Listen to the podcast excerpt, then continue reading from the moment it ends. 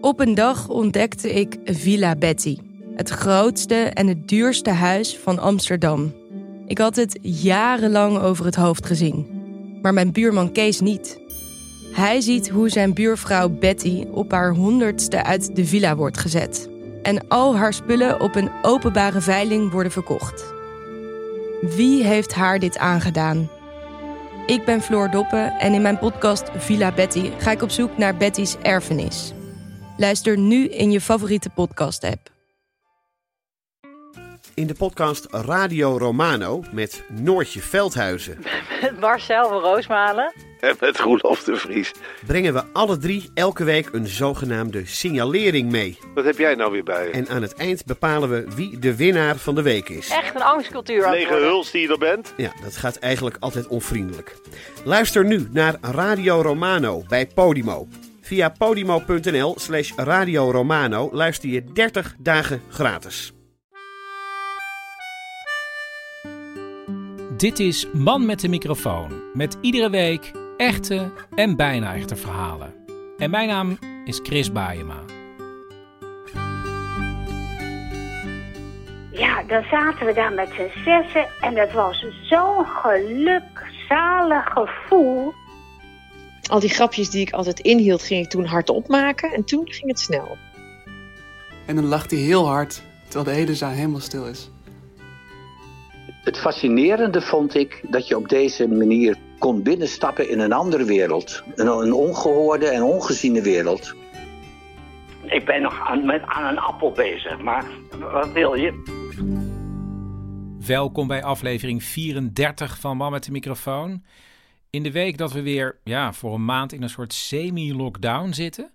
Wat onder andere betekent dat heel veel theaters dicht moeten omdat ze nog maar te weinig mensen kunnen toelaten. En dat is niet rendabel. En dat uitgerekend in het seizoen dat ik gesponsord word door de Kleine Comedie. En daar was ik zo blij mee, want ik hou zoveel van theater. En ik mocht ook in mei 2021 een eigen avond verzorgen in het theater. Ik weet niet ja, of dat überhaupt nog doorgaat.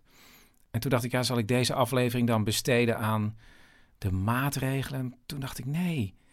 Want ik zat te denken van, ja, weet je, ik, ik heb deze aflevering gewoon zo ingericht zodat we het vuurtje van het theater goed brandende houden. Want ik vind theater fijn en belangrijk. En daarom allereerst mijn moeder over een avondje theater in de jaren 50. Ik, ik weet nog eh, eh, dat papa en mama naar Snip en Snap gingen. En dan kwamen ze altijd met leuke verhalen terug. En ik weet niet meer wat de reden was. Maar papa had gezegd als. Hè, en wij moesten dan met z'n vier iets doen. Maar ik weet echt niet meer eh, wat we dan moesten doen. Misschien goed werken op school. Maar dat deden we gewoon wel. En ehm, eh, toen mochten we mee naar Snip en Snap in Carré. En ik weet nog hoe ik in Carré kwam toen. Dat ik dacht, wat een grote zaal. Dat, ik vond het geweldig. Alleen al dan staan al even. Nou, de, de uitvoering was natuurlijk ook fantastisch. Met ja, mooie kostuums. Met van die veren en snippersnap. Of het wel snapte of niet snapte. Maar we vonden het allemaal even leuk wat er op het toneel gebeurde. En dan in de pauze dan zo'n flesje, weet je met bubbeltjes erin en een rietje. Maar s'avonds dan naar huis. Wij waren moe natuurlijk, want we gingen laat naar bed. En dan met z'n vieren in die auto. En dan, ja, dan zaten we daar met z'n zessen. En dat was zo'n gelukzalig gevoel. We hadden een hartstikke fijne avond gehad. En dan reed je door de stad heen. En dan waren er niet eens zoveel lichten zoals het nu is. Maar de straatlantaarns waren aan. En dat was, dat was ook al feeriek. Dus zeg maar het gebouw, de carré. Oh, dat gaf je al een heel fijn gevoel. De voorstelling was fantastisch. En eh, dan nog het naar huis rijden. En dan zo met z'n zessen in die auto. Een beetje napratend. En dan genieten van die lichtjes in de stad. Nou, dat is wat ik laatst weer eens dat gevoel terugkreeg toen we in Carré waren met Paulien. Toen kreeg ik dat gevoel weer even terug.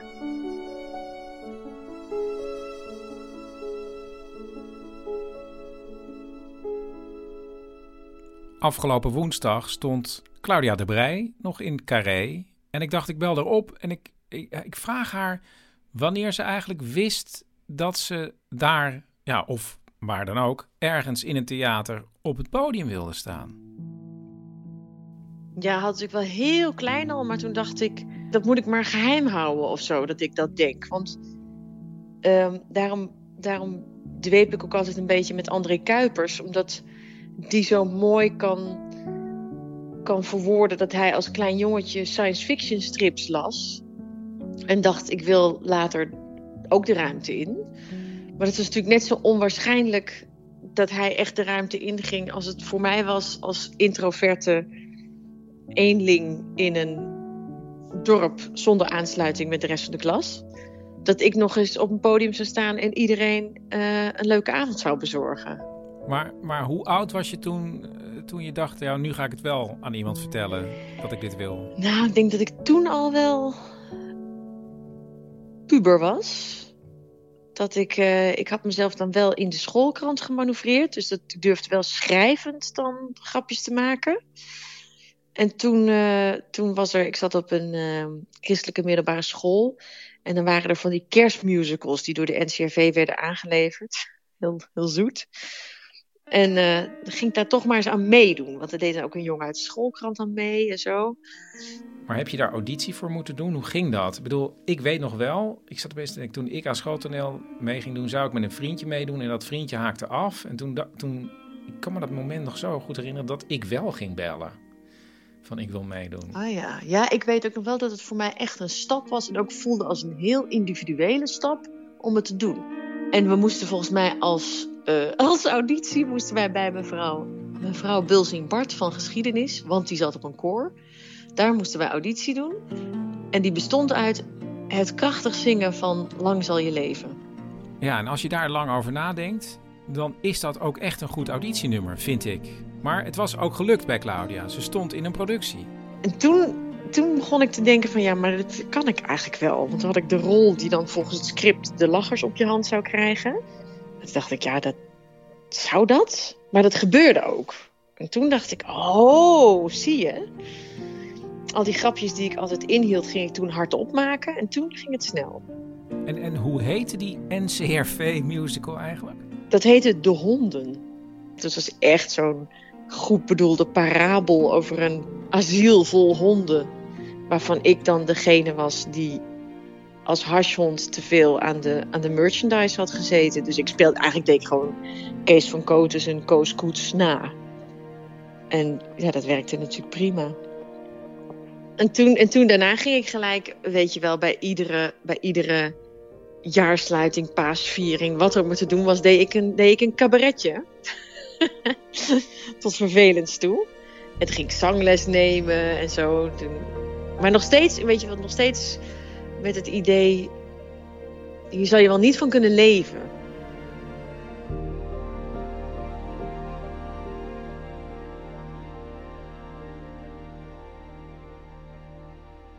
Chris, waarom reageer jij niet? Reageer ik niet? Nee, Chris. Ik heb een oproep gedaan via de Insta. Oh, via de Insta. Maar je, je, kan toch gewoon bellen? Ja, dan begreep je dus de hele opzet van de socials niet. Ik heb een filmpje gemaakt. Een filmpje? Voor mij? Ja. Ja, en voor al mijn volgers. Dus niet echt voor mij? Ja. Het zijn de socials, Chris. De socials, dat is iedereen. Ja, maar dat is precies wat ik erop tegen heb, Bert. En nou ja, probeer ik het ook een beetje... arm het nou eens een keer. Nou, goed. Wat wilde je zeggen? Ja, dat staat dus in dat filmpje en ik zit maar te refreshen. Ja, maar Bert, we zijn nu aan de telefoon. Zeg het maar. Ja, zo werkt het dus niet. Het is een filmpje op de Insta. Anders had ik wel gebeld. Maar je belt nou toch? Ja, om te zeggen dat er een filmpje is waar je nog niet op gereageerd oh, hebt. Bert, waarom zo ingewikkeld? Ja, precies, Chris. Waarom zo ingewikkeld? Het is 2020. Be social by being on the socials. Oh. Kijk nou even naar dat filmpje en dan hoor ik het wel. Hè? Ja, hè, ik eh, ga nu ophangen. Ja, maar Bert. Bert? Hey, hallo volgers. Even een bericht vanuit de headquarters. In een tijd waarin we strijden tegen een wereldwijd virus, moeten we de wereld zelf niet vergeten. Vandaar mijn bijdrage aan de Soft Ice Challenge 2020. Doe maar, Piet. Ah, wat koud. Hierbij nomineren Chris Baema om ook een roomijskap op zijn hoofd te leggen. Hashtag Soft Ice Challenge 2020. Hashtag Face the Climate Emergency. Hashtag Kut, het komt op de bank. Bert? Chris. Ja, oh, ik heb dat eh, filmpje op de Instagram gezien. De Insta, ja. Ja, eh, en ik doe niet mee. Dus ik doe niet mee aan die Soft Ice Challenge 2020. Ja, maar dat kan dus niet, want ik heb je genomineerd. En als jij niet meedoet, dan is de schakel doorbroken. dat lijkt me toch niet, Bert. Het gaat om de toekomst van de planeet, Chris. Nou, wat betreft de toekomst van de planeet, denk ik dat het er niet om gaat om mensen een uh, plak roomijs op hun hoofd te laten leggen, toch? Jij gaat mij niet zeggen dat mijn bank nu door jou voor niks onder de vetvlekken zit. Die redenering klopt niet helemaal, geloof ik. Ik doe dit ook voor jouw kinderen, hè? Oh, maar dan heb ik goed nieuws. Ja? Want de hashtag kut het komt op de bank, die is hier thuis trending. Dus dat is wel gelukt. Ik ga nu ophangen. Bert?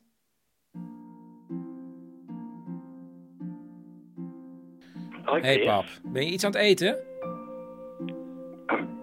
Ik ben nog aan, met, aan een appel bezig, maar wat wil Nou, je? ik neem dit Wat- meteen wat- even op. Ehm want ik wil je even iets vragen. Ehm, en dan moeten we eerst even de introductie doen dat je, je hebt Alzheimer. Dus je weet, je weet niet Ja. heel veel van nu. Klopt? Maar Mhm. wel, ik hoop wel iets, iets van vroeger. Ehm, want weet jij je allereerste theaterervaring als kind? Enkel idee, Chris. Niks. En, ehm, maar heeft dat te maken met dat je in een gereformeerd gezin opgegroeid bent? Ja, nou nee, je moet het, zo bekijken. Dat, dat, eh, ik was, ehm, even kijken, 10, 11 toen, ik, eh, toen de oorlog voorbij was.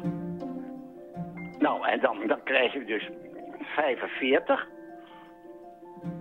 En dan, dan, dan, dan krijg je de middelbare school. Maar in, vanuit in Amsterdam ben ik nooit naar een toneelvoorstelling geweest. Ja, eh, wel weer uit ehm, een, een, een religieuze hoek. Want er was, waren wel groepjes. Eh, ik, weet, ik weet het allemaal niet precies. Nee, maar je weet, Aan, mijn, aan mijn verhaal heb je niks. Ja, en toen liet het geheugen hem weer in de steek. Maar ik bedacht me dat ik volgens mij nou, meer dan tien jaar geleden een keer een kort verhaaltje met mijn vader heb opgenomen voor de VPRO over toneelspelers. Dat gaat hier dus eigenlijk over. Dus bij deze nog één keer dat korte verhaaltje. Maar pap, wat vonden ze thuis dan bij jou van toneelspelers? De toneelspelers leefden naar het begrip van de orthodoxe protestanten in zonde. En daar ging je niet naartoe. Eh, en eh, en eh, ze gingen ook in een andere rol spelen eh, da- dan ze zelf waren. En eh, dat, was ook, eh, dat kon je dus niet doen. Dus theater was gewoon uit. Maar daar ging je ook nooit heen. Daar ging je dus ook niet naartoe. En dat is totaal anders geworden toen eh, de televisie gemeengoed werd.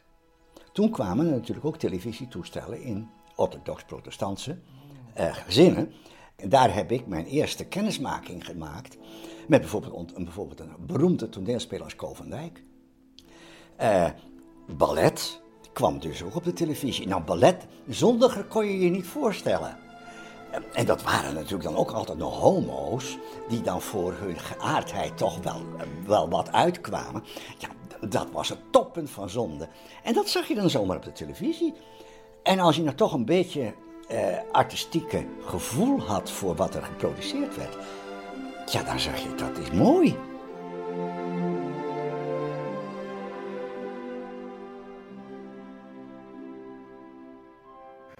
Teun, ik ging met mijn vader heel vaak naar het theater. Cabaretvoorstellingen. en ik moest altijd heel erg lachen om mijn vader. Omdat hij altijd heel hard lachte op wat ik dacht foute momenten waren. Oh ja, ja dat heb, ja, dat heb jij ook. Ehm, ja, elke keer als wij eh, naar een theatervoorstelling gaan met jou, Joep en ik, dan schamen we ons diep voor onze vader. Die gewoon volop geniet van de, van de kleinste grapjes. Want volgens mij geniet je juist van die eh, subtiele dingen. Ehm, ja, en dan ga je heel hard lachen. Dat is, uh, dat is wel leuk. En wat denk jij dan? Huh? Nou, ik, ik, ik, ik vind het wel fijn dat je geniet. maar Joep, die kan zich er heel erg gaan ergeren, geloof ik. Dan wordt hij echt na de voorstelling van... Chris, waarom moest je weer zo hard lachen? Ja, ik weet niet. Ik zit soms bij stukken die dan vrienden van Chris hebben geschreven. En dan herkent hij denk ik inside jokes. En dan lacht hij heel hard, terwijl de hele zaal helemaal stil is. En dan voelt het alsof iedereen zo kijkt naar mij van... Naast wie zit jij? Wat is dat voor gek?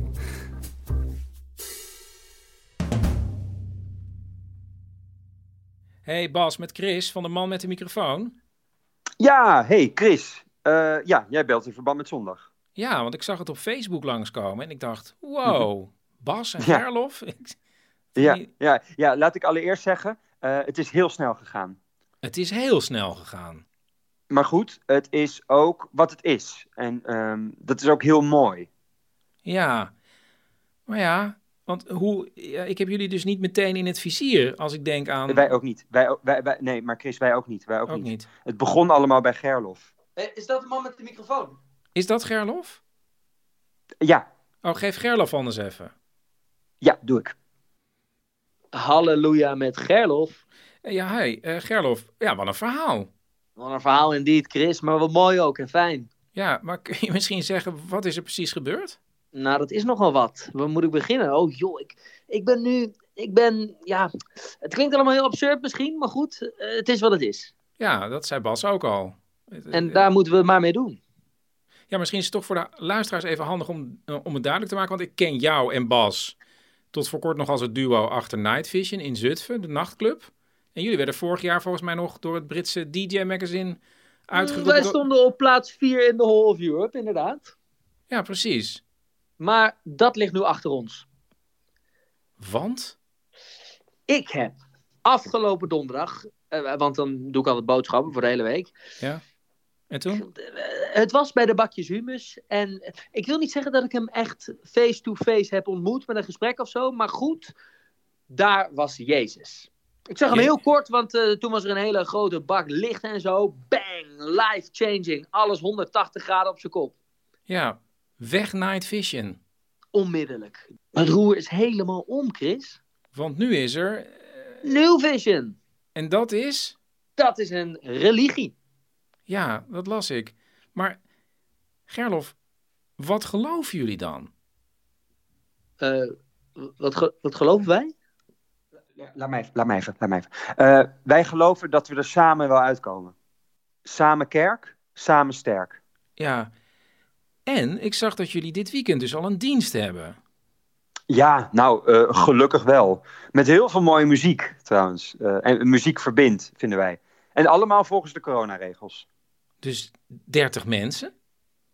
Uh, plus de vaste medewerkers. Ja, precies. En ik zag dat jullie nu al 231 mm -hmm. vaste medewerkers hebben. Ja, ja we, we, zijn de snelst groeiende kerk van Nederland, inderdaad. Ja, ja, ja, maar 231 medewerkers? Ja, ja het, is, het is krankzinnig. Ja, ik ben heel blij mee. Wacht, ik pak even. Wie zijn dat allemaal? Ja, nou, dat heb ik hier dus staan. Uh, we hebben een paus. Dat is nu even Gerlof. Uh, even kijken. 89 bisschoppen. Uh, 24 hulpbisschoppen. Nou ja, Sinterklaas natuurlijk. En dan even kijken. 100 roetveegpieten. Zo, ja. En ja, er zijn op dit moment ook nog wat vacatures. dus je kan nog hulpbisschop worden of roetveegpiet. Oh, en wat houdt dat dan precies in? Uh, ja, dat heb ik hier ook. Uh, een roetveegpiet betaalt 1250 euro per jaar en een hulpbisschop 2250 euro per jaar. Uh, maar dan, dan mag je wel onbeperkt meedoen aan het avondmaal. Oh, en je krijgt standaard 30% korting in de hosties en tosties. De hosties en tosties? Ja, dat is een cateringhoek die we gaan laten invullen door mensen met een beperking. En dan een beperking in de breedste zin van het woord.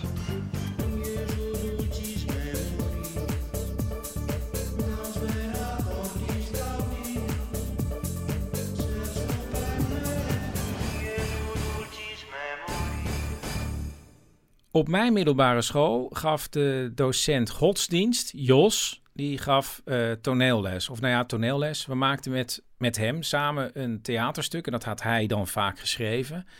Bijvoorbeeld, uh, hij had de vuistdikke roman De Idioot van Dostoevsky bewerkt. Nou, we konden het allemaal helemaal niet volgen. Ik had geloof ik drie dubbelrollen. Maar het was geweldig. Want we mochten heel vaak meedenken over hoe het decor eruit zag. We gingen, en dat was volgens mij, hij was tijd ver vooruit, uh, video-opnames maken. En dat deden we dan allemaal met Jos en zijn vriend Leo. En nou, die herinnering aan die producties, nou, dat zijn gouden herinneringen voor mij. En um, ook later, toen ik al van school was, ging ik soms met ze naar het theater. En dan naar voorstellingen van Maatschappij Discordia bijvoorbeeld. Nou, stel je, als je het niet kent, ik ging mee. Uh, het, het stuk begint. Er komt een acteur op, gewoon met de tekst in zijn hand. En dan zie ik Jos en Leo elkaar aanstoten van... oh ja, daar is uh, onze bekende acteur die eigenlijk nooit de tekst uit zijn hoofd leert. Die, die leest dat altijd gewoon voor. En ik kan me ook nog een, uh, een productie herinneren... waarbij we als publiek in de pauze opeens naar het podium werden gedirigeerd... om daar met z'n allen aan lange tafels soep te gaan eten. En toen dacht ik, oh, dit is, dit is dus ook theater. En uh, ik heb altijd wel contact gehouden met Jos en Leo, maar de laatste jaren ja, uh, niet goed genoeg. Maar ik dacht, ik moet ze nu deze week even bellen. En ze zitten op dit moment in hun uh, huisje in Frankrijk. En ik had ze gevraagd of zij nou ook een, een, een productie uit hun jeugd kunnen herinneren. Die, uh, zal maar zeggen, het vuurtje van het theater bij hun heeft aangewakkerd. Dus ik heb ze allereerst uh, gemaild en daarna gebeld. Hé? Hey. Hallo, ja. met Chris. Dag Chris. Dit is Leo. Zit je bij? Hallo. En Leo vertelt hoi. zijn verhaal, want hoi, Jos, hoi. die uh, kan niet lang praten, want die heeft uh, kanker op zijn stembanden. Maar je hoort hem nog wel aan het einde. Maar dit is dus het verhaal van Leo. En het is op het moment dat hij 16 was en in Middelburg woonde. En hij was ik was uh, etaleur bij Vromen Dreesman. En ik denk dat het ook wel even handig is om te weten wat voor een achtergrond hij heeft. Leo? Oud gereformeerd, dat weet je toch. Oud gereformeerd, waar ze in het woord cultuur hadden ze nog nooit van gehoord. Dus ik had van huis uit niets meegekregen. Ik wist van niks.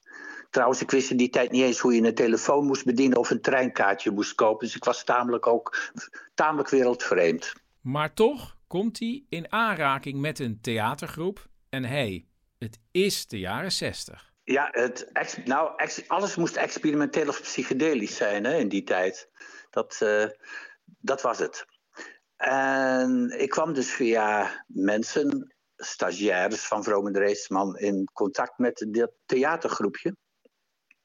Die bezig waren met het stuk Ubu Roi. En dat vond ik zo'n uh, opzienbarende belevenis. Want ik, ik was uitgenodigd eigenlijk om de belichting te doen. En dat kwam gewoon omdat er bij ons in, de, in een werkhok stonden oude lampen en schijnwerpers. En niemand dacht van, oh, dat kunnen we mooi gebruiken. Want het was natuurlijk no budget, hè. En toen vroegen ze meteen maar of ik er uh, ook dan de belichting zelf wilde verzorgen. Dus dat, uh, zo maakte ik alle repetities mee van, de, van die groep. En dat was een vrolijke, losgeslagen bende, moet ik zeggen. En dat was uh, zeer bevrijdend. Uh, zelfs in de koffiepauzes werd er gewoon doorgespeeld. En het was één, ja, grote improvisatie. Je kent dat wel, hè? Iedereen improviseerde er een end op los. Dus iedereen deed ook maar met de tekst waar hij zin in had. En dan ging het stuk ook nog, Ubu, over een gemene, gewelddadige dictator.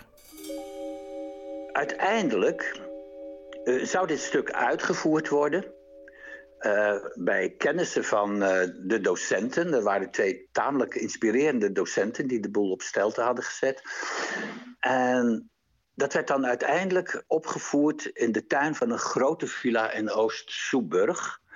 En het publiek daar bestond voornamelijk uit plaatselijke notabelen uit het dorp en in de, uit de wijde omgeving. Dus het was tamelijk chic publiek. En dan het stuk over deze, deze verschrikkelijke man, deze verschrikkelijke Oeboe. En het was ook dus experimenteel theater. Dus het publiek deed ook mee. Hoewel, deed mee. Eh, ze ontdeden het publiek van uh, handtassen, portefeuilles, parelkettingen en horloges. En dat kwam allemaal op een hele grote hoop midden op het veld te liggen. Op grasveld speelt zich dit af. Het publiek werd behoorlijk uh, gewelddadig bejegend, moet ik zeggen. Maar goed, het goede nieuws was, het stuk was natuurlijk op een gegeven moment ook wel klaar. Toen dit stuk was afgelopen, was er daarna in de tuin een uh, gezellige borrel met nootjes en zo. En een van de acteurs vroeg aan een mevrouw met parelketting of ze het leuk had gevonden. Oh ja, oh, ze had het uh, ontzettend leuk gevonden en enig was het. Zei hij, maar heb je er ook iets van begrepen? Ja, natuurlijk had ze het wel begrepen. Ja hoor. Ja, ja. Toen zegt hij, uh, nou, wij nog steeds niet hoor.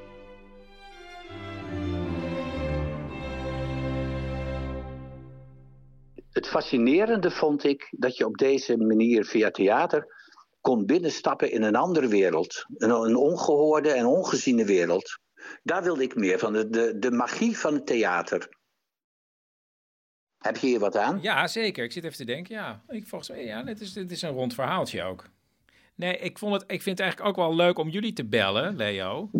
Omdat ik ja, dacht ik ook.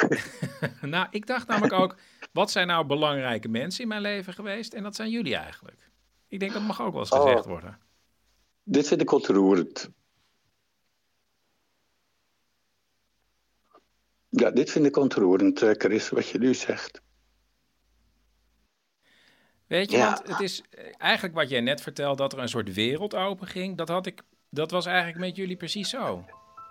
Dat is ook precies wat we wilden bereiken. Chris, dat is precies wat we wilden doen. En ook zat daarbij dat je van bijna niks iets heel moois kon maken. Ik denk eigenlijk best wel vaak nog aan Jos en Leo.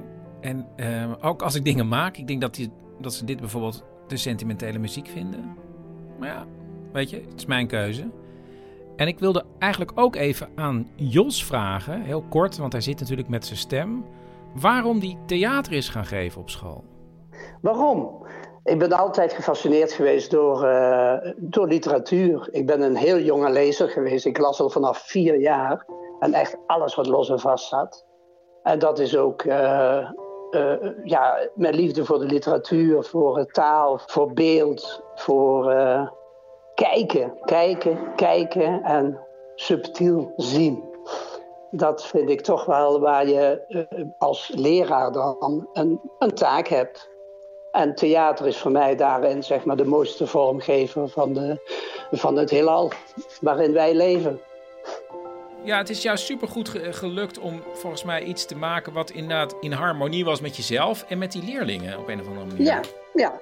Ik, eh, ik ben er altijd vanuit gegaan. eh, ja, mijn opvoedingsregel luidde altijd: ik ga niet op mijn knieën voor kinderen, ik til ze op. Dat is eigenlijk mijn hele filosofie. Gelijkheid bestaat niet. Je- moet mensen uit zien te dagen om uit een schulp te kruipen. En iets te worden wat ze zelf nog niet wisten dat ze waren.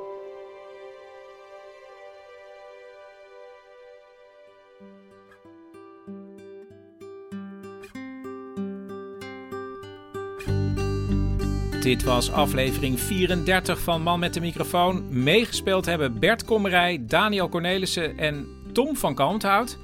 Ja, Man met de microfoon wordt mede mogelijk gemaakt door Theater De Kleine Comedie in Amsterdam. Waarin ja, vanzelf alweer gespeeld gaat worden en hopelijk heel snel.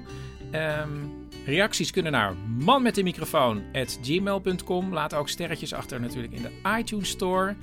Dat waren de huishoudelijke mededelingen. Blijf ook luisteren, want er komt nog zometeen iets na. En tot volgende week.